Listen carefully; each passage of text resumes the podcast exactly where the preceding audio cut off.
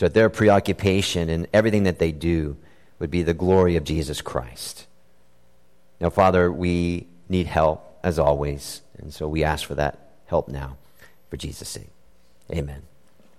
Well, if you have been with us these past few weeks, you will remember that we've been working under the heading of biblical leadership in the local church.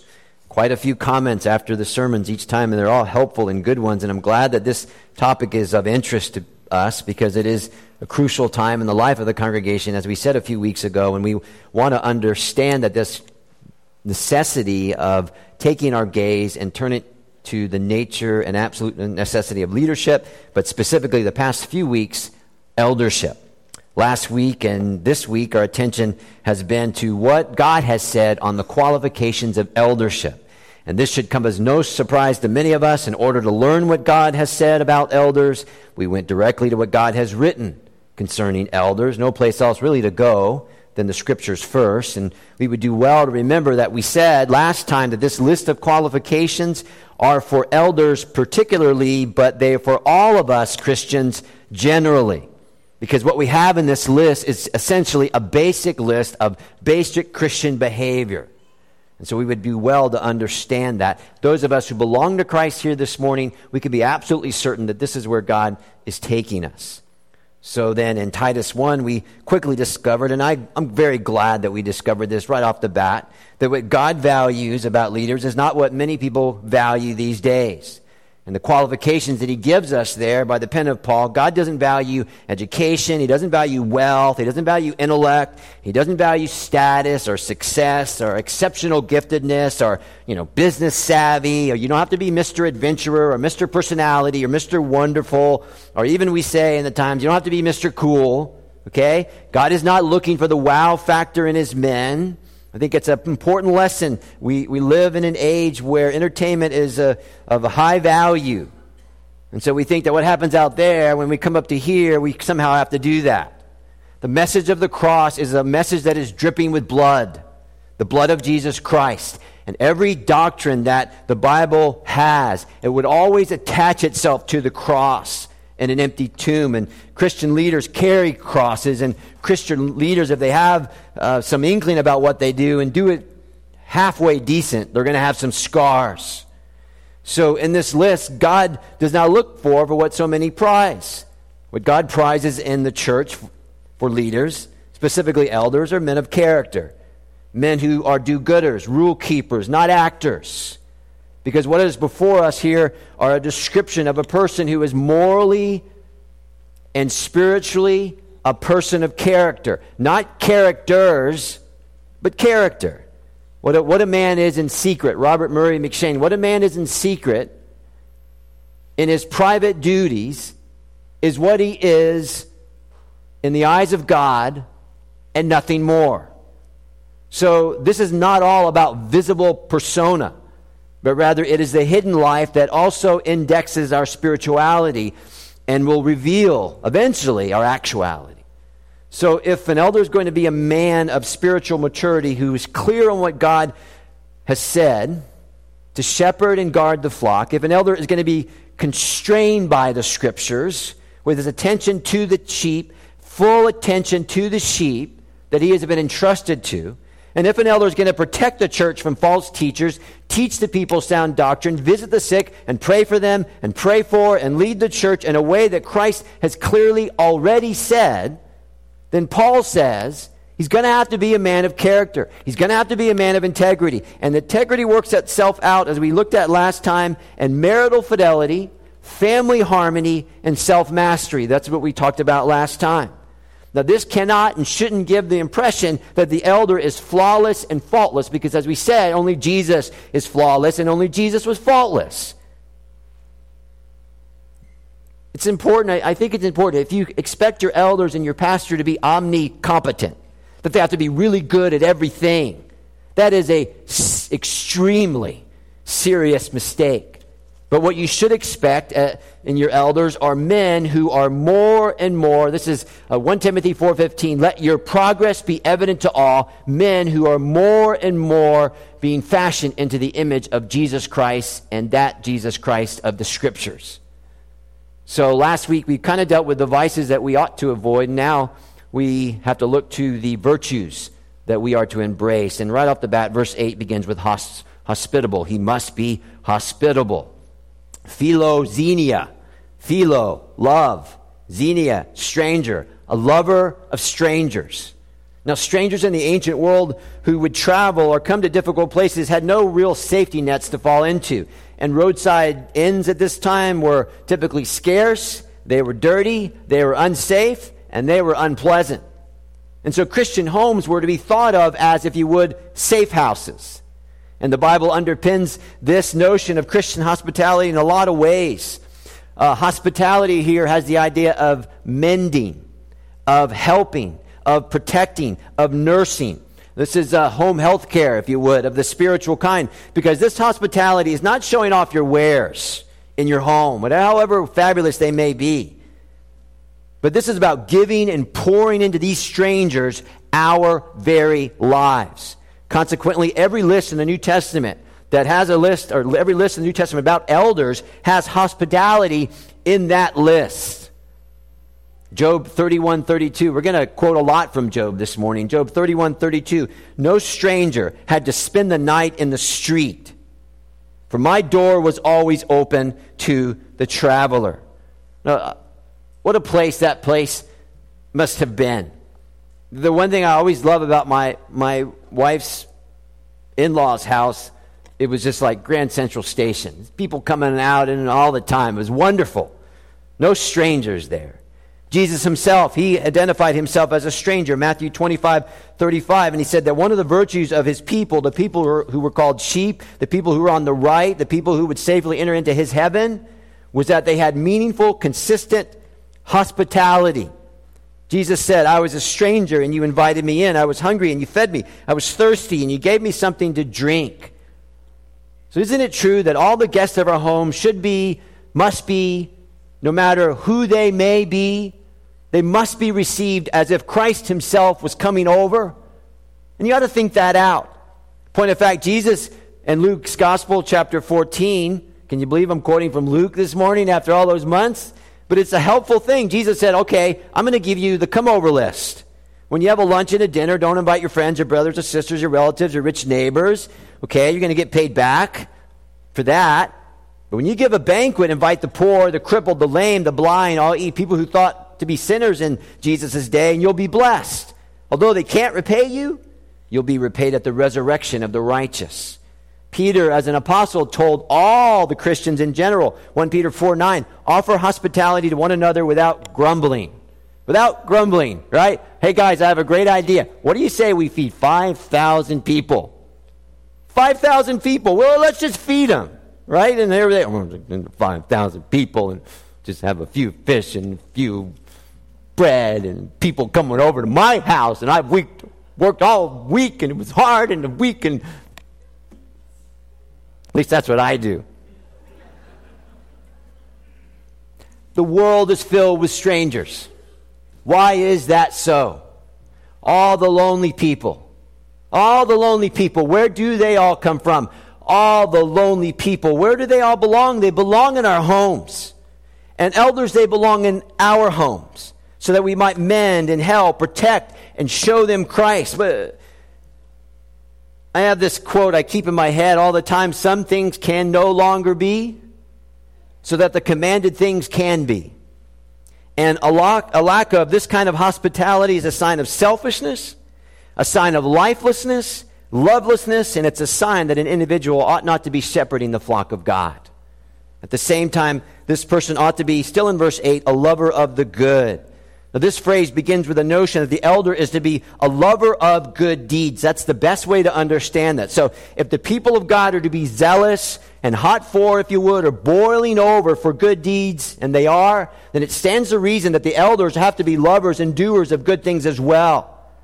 The word that Paul uses here has the idea of one who willingly with self denial, does what is good and kind. Willingly, with self denial, does what is good and kind. Again from Job, Job 4, 3 and 4. Think how you've instructed many, how you have strengthened feeble hands. Your words have supported those who stumbled. You have strengthened faltering knees. Well, this is a fantastic picture of what it means to be committed to the good. You want everybody in. See, this is good. You want everybody in heaven. You want everybody in church. You want everybody doing well. You want everybody safe, everybody sound, everybody treated the same, everybody growing in Christ. And on some level, the elder is prepared for action to this end. He gets real grumpy privately if it's not happening. And he works just as hard as he can if it is happening. And he's thankful for it because sheep need good water and they need good grass and they need good and gentle prodding because sometimes, as you know, I bet sheep just kind of fall over. Fat ones tip over so easily. And so, what are you to do? Well, you take them to the high ground, which is the best ground for the highly nutritious and wonderfully delicious green, green grass.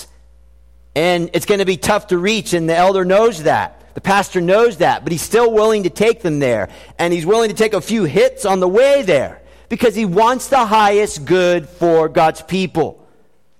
And the only highest good and the best grass, if you would, is in those places sometimes that are just so darn difficult to get to.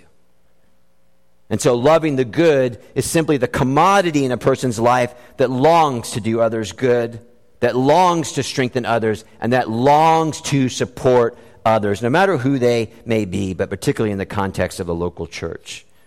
And if you're thinking, that's a pretty big contrast to society, and a society that's increasingly preoccupied with itself, and so hates to do good to others. And if you're thinking about doing good, isn't Jesus Christ our best example? He always is, of a lover of the good, good, seeking the welfare of others, regardless of what it cost him. Isn't that Jesus? Good, seeking the welfare of others, regardless of what it cost him, defender of sinners. He defended the sinners who knew themselves as such. He relieved the poor, the sick, the afflicted, the confused. Mark's gospel, it's a great gospel. Mark, Jesus is portrayed as a man on the move.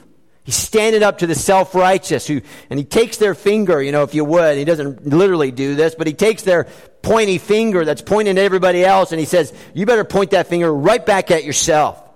So all their little self righteous foolishness won't be dispensed to the common man and the common woman. Jesus Christ, a man of peace, of equality. What was Jesus' most memorable pre cross quote? What do you want me to do for you? It's all over the Gospels. What do you want me to do for you? That's Jesus.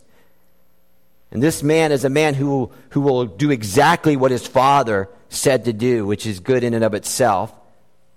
And so Jesus goes to a cross and bleeds for my sin, and he goes to the cross and dies for my sin. The only way that sin can be taken care of, removed. How good is that? And so Jesus takes on him what is mine, and he puts on me and all Christians what is his. Jesus Christ is the quintessential lover of the good. We ought to pay attention to him. Self control, it's our next word there sensible or sober is probably a better way to translate that word. It's, it's only one Greek word. In fact, all these words in verse 8 are essentially just one Greek word and has an idea of a sensible thinker. One you can have a discussion with, and that they're very sound in judgment and they're safe in behavior. In other words, as this discussion kind of moves along, they're not argumentative, they're not combative, they're not contentious. This is a man who has command of himself. This is a man who first thought is not, how will this conversation affect me? But rather, this is a man whose first thought it says, how will this conversation appear to God? And so I, I, want you to know a little about the root of this word because it makes so much sense. This is why I love the Greek language. The root word in this word is the word that we would use for diaphragm, as in our breathing.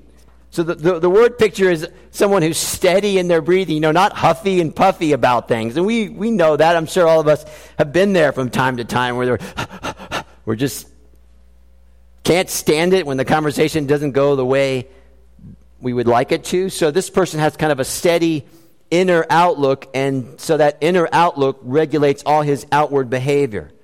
And again, we have to look to Jesus for this example, right? Before his cross, on his cross, steady, steady, steady. Sound, sound, sound. Not one word wasted, not one word thrown out that would hurt purposefully. It was all done right. John, uh, James Boice points out that on the cross, and I never read this before, that he can't believe the unbelievable frequency of Jesus Christ quoting from the Old Testament scriptures. I mean, he's dying, he's on his deathbed, if you would, and the control is there, the steadiness of there, and he just keeps out, keeps blurting out scripture. I've been, I've been at a lot of deathbeds. It's rare that I've heard something like that. Each time, then, Jesus Christ fits the scene and circumstances perfectly. And, and, I want you to know this. What Jesus is doing is essentially thinking theologically. He's thinking theologically about everything. And to think theologically or biblically about everything, the byproduct of that line of thinking is self control. Why is the byproduct of that line of thinking self control? Well, because they know their God. They know a whole lot about their God. They know Him as Father. So then courage comes, and wisdom comes, and bravery comes, and steadiness comes, and self control. The byproducts of knowing God. If you want this in a sentence, here it is. The elder is convinced on what Jesus has said so that he may be steady on what he decides. Say it again. The elder is to be convinced of what Jesus has said so that he may be steady on what he decides. Fourthly, upright. Upright. It's a funny word if you think about it, upright. Job 29 14. I put on righteousness and it clothed me. Justice was my robe and my turban. Now, what's Job saying? Well, if we're going to understand uprightness in any reasonable sense, if we're going to understand righteousness, we first have to understand that any uprightness that we have or any righteousness that we have is a given righteousness through faith in Jesus Christ, period and equally. Any uprightness we have is a particular uprightness because this uprightness is expressed in a particular way. So that if an elder is going to be upright, he, he at least has to constantly ask these two questions. And the two questions are these. These are good questions. You might want to pay attention to this. What is the good that I must love? And what is the right that I may do? Isn't that great questions? What is the good that I must love, and what is the right that I may do? In other words, he, in everything, he's going to continually ask this basic question What is the right thing to do? Not what is the convenient thing to do, not what is the most self serving thing to do, not what meets the approval of the many, but what is the right thing to do? And only upright people will ask such upright questions. And we and we ought to remember this. So let's just pause for a second. I think you need to pause. We need to see this. There is nothing fantastically special about these qualities so far and the ones that remain. I mean, if you're really thinking about this, this is, they're pretty earthly things. There's nothing that speaks of a special breed of person. You don't have to leave the country to, you know, to find these things, or you, you don't have to leave your home or go off to some place to try to understand them or to receive them or even apply them. But what I love about this list, as hard as it might be to hear, it's pretty much bread and butter. It's milk, peanuts, chips, and fruit. It's a basic grocery list at our house. Joe, do you need anything before I go to the store? Yes, please. May I have some milk? May I have some peanuts? May I have some chips and some fruit? Basic, all the time.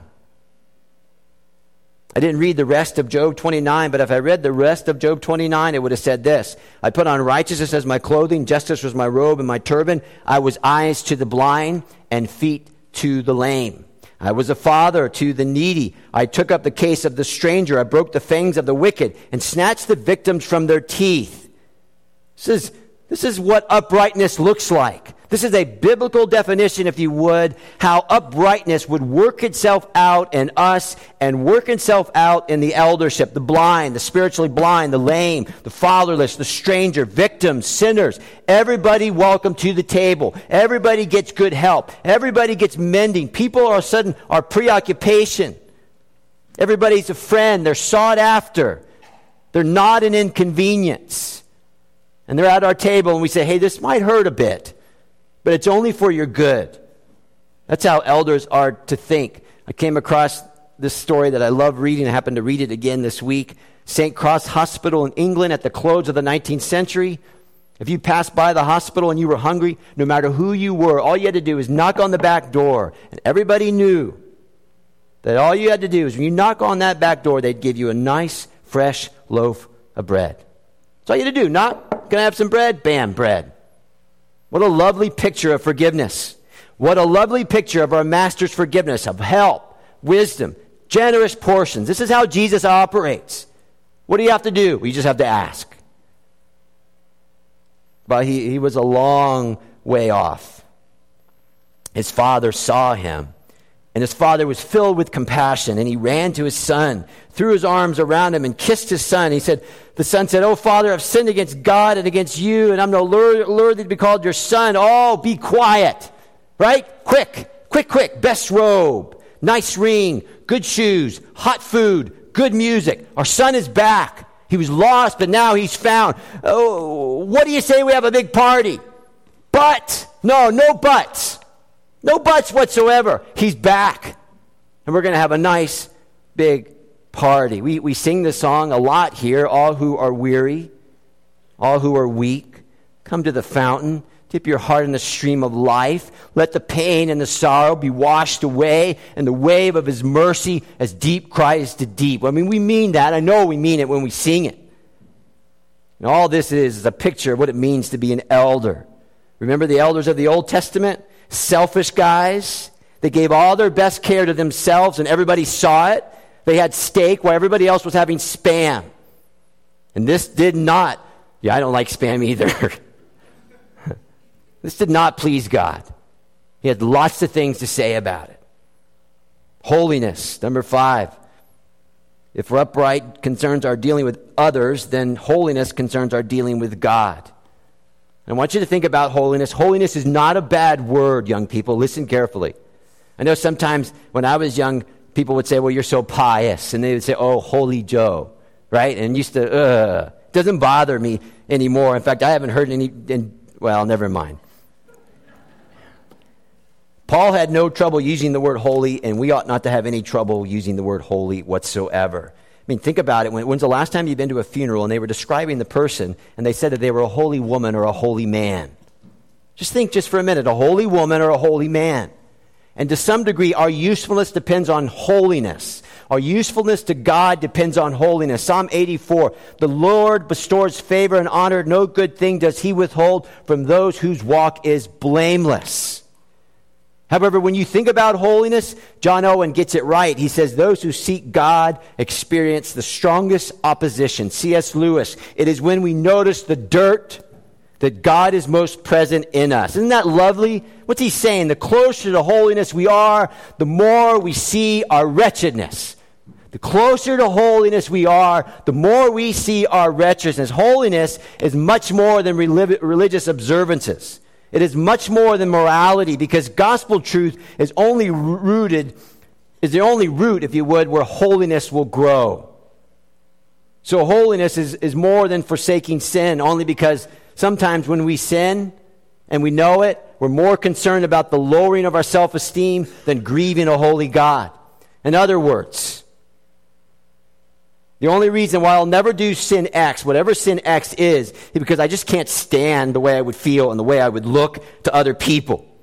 And the honor of Christ's name about our sin isn't even on the radar. Loved ones, that is unholy. That is unholy. Nevertheless, how disappointing are the days and the hours when we are unable to walk over the belly of our own lust. Holiness is a sore fight to the end. Holiness is a fight to say no to the, to the, to the wrong things and yes to the right things. Question number 15 Children's Catechism, the yellow, yellow books that are there free for us at our Welcome Center.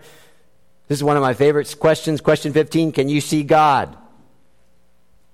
No, I cannot see God, but He always sees me. What do we know, adults? He sees right through me and He knows our heart.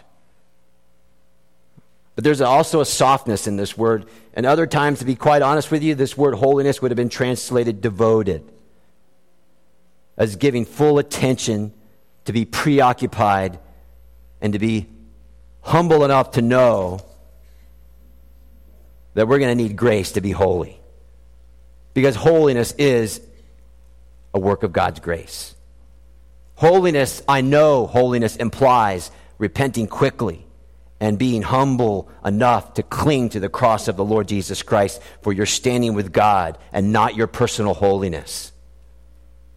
It's important that we understand that. Last word here, I think it is, yep, discipline. Discipline. And the two go together. Because without holiness and without discipline, how can an elder exhort someone to be holy and disciplined? How could they do that if they themselves are not holy and not disciplined? And an elder with, an, uh, with, without self control, I think this was John Newton, said he's easy prey for the devil. Proverbs 25 says it like this Like a city whose walls are broken down is a man who lacks self control. And so the discipline that is referred to here is the discipline of living. This word relates to all of life and the totality of life because there's no real exception from this. Uh, discipline is to be one of the stamps of those who lead God's people. And it is to be a stamp of God's people. So whether discipline comes by the way we care for our bodies, or by the way that we keep our word, keep our appointments, be on time, the careful use of our time, the discipline of resting, the discipline of guarding our thoughts, of, of just zipping our lips, of saying yes again to the right things and no to the wrong things, the discipline of manners, the discipline of not having to get everything your way all the time, the discipline of telling yourself the gospel every day so that when we're tempted to be self righteous because we had a really self disciplined week, we won't be a royal pain in the neck to everyone else who didn't. The discipline of not letting discipline itself become a God so that again, you're not a royal pain in the neck to be around. Well, this is what I did this week. I did this on Tuesday and Thursday and Friday, and you should have seen me on Saturday. We have to be very careful that we're not so disciplined that we have no time for the discipline of disciplining ourselves to tell others of their need to repent and believe on the Lord Jesus Christ if they are to be saved from God's wrath. But the bottom line is that we cannot have people who are out of control be put in control of the church of Jesus Christ. Which leads us finally to verse 9. I need to move along quickly here. He must hold firmly. He must stick to it. The word has this idea is here's the truth and here's the person, and they're just like glued together. Hold firmly to the trustworthy message as it has been taught. This is apostolic teaching. We mentioned this last time. There's, there are only authorized message to the world. That's why every time in the New Testament, the message is always in the singular the message, the truth, the faith, the Word of God, singular, new covenant message, the form of teaching, Romans 6 12. The epistles, if you want to know what is the message, just look at the epistles. There it is. And the reason why we have to do this, well, reason why we have to know this truth and be holding firmly to it is not so that we can be the brightest one in the room. No, the reason there is right there in verse 9. First, so that they, we might encourage others by sound doctrine. I mean, just think about it. encourage other people by sound doctrine.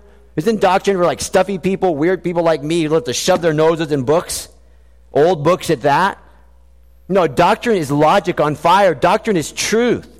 You, you tell me, you tell me what can be more encouraging to know over the long haul of our life what could be more encouraging than know that in Christ we've been seated in the heavenly places, Ephesians 2 6, that we are adopted children of the Almighty God of the universe and beyond, Romans 8. That because of the substitutionary death of Jesus Christ, everything we'll really need will really be supplied, Philippians 4 19.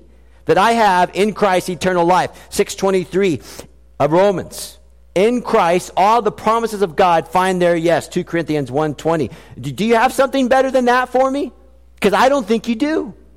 What if someone says, I'm so sad? And you say, Why are you so sad? Well, because things are not going the way that I would like. What do you say? Well, you say, My dear lady, my dear lady, let me tell you about the doctrine of providence, of the sovereignty of God. Let me tell you about the doctrine of heaven, the rule of Christ in the world. Let me tell you about the doctrine of the goodness of God, that God is our Father I'm really, really worried about X. My dear young man, let me tell you about the doctrine of prayer in Jesus' name that can kill those worries. Let me tell you about the doctrine of adoption, of, of Christ's rule over all things, including your worries. I'm really troubled about the future. The devil, my lust, my children, my finances, the state of the world. I have no assurance. I feel that Christ has left me. I feel that the fire is gone for Christ. What do you do and what do you say? Well, what you do is open up the Bible, and what you say is encourage others by sound doctrine, the foundational truths of the Bible. Now, listen carefully. We're just about done. If an elder does not know the foundational truths of the Bible, then they should not be an elder. Because they're going to have to hold firmly to the truth. And if they don't know the truth, then they have nothing firmly to hold on to. So then it becomes a priority for the church to teach the leaders in the church to teach things, to be grounded and grow up in the basics, to be grounded in doctrine, so that we have some kind of, if you would, a systematic understanding of the Bible so that you can understand the Bible in its broad strokes. You really know what redemptive history means. You can use the scriptures correctly. And so that we don't have to be people that are always learning, people who are always learning but never able to acknowledge the truth. Now, that's one reason why we have to hold to the doctrines firmly. But secondly, the reason why we ought to hold firmly to the trustworthy message as it has been taught, so that elders might refute those who oppose sound doctrine. The word refute is a hard word. It means to overthrow them in argument. And I understand this is very, you know, unfashionable this day. You have your belief, I have mine, you have your perspective, I have my perspective, but we can't forget that the opponents of Jesus Christ were very, very religious, but they were very, very wrong. Right? Very, very religious, but very, very wrong. And Jesus did it, and the apostles did it. They warned us as false teachers, and they refuted false teachers, so then we must too. In fact, it's incumbent on us to tell people, silly people, that they're wrong when they're wrong. So that false teachers who are scheming because they love crowds, they love money, or they have a word from the Lord, or false teachers are just plain morons, but their ego and their laziness just blinds them to the fact that they're a moron, have to be refuted with an open Bible and with sound doctrine. The Bible trusts itself. So we have to trust the Bible. And again, that is why ultimately elders and not the internet have the responsibility to answer the questions that men and women face in their daily lives in the congregation. And the Bible always says that the framework there is in the framework of the scriptures. So if they're not opening the Bible and saying, Thus saith, then we ought to rethink that. And I just want to say this and we're done. If an elder or eldership is going to give themselves to this task, then they're going to have to have a whole lot of people doing a whole lot of things because this will tax your body, your mind, your soul, and your spirit. If you're going to perform these at any level that is um, useful and acceptable and right. And so we need to think those things through. And that's it. Marital fidelity, family harmony, self mastery, hospitality, a lover of the good, self controlled, upright, holy, and disciplined. These are the qualifications of eldership. And may God help us to get this right and keep getting it right until He returns or calls us home. Let's bow together now as we prepare for communion. If our elders would come forward to help in the serving of communion as I pray. Father, we pray that this study, as te- tedious as it may have been, will accomplish your purposes and take root in our hearts. May it continue to drive us to the Bible. We thank you for everyone here, but especially our leaders.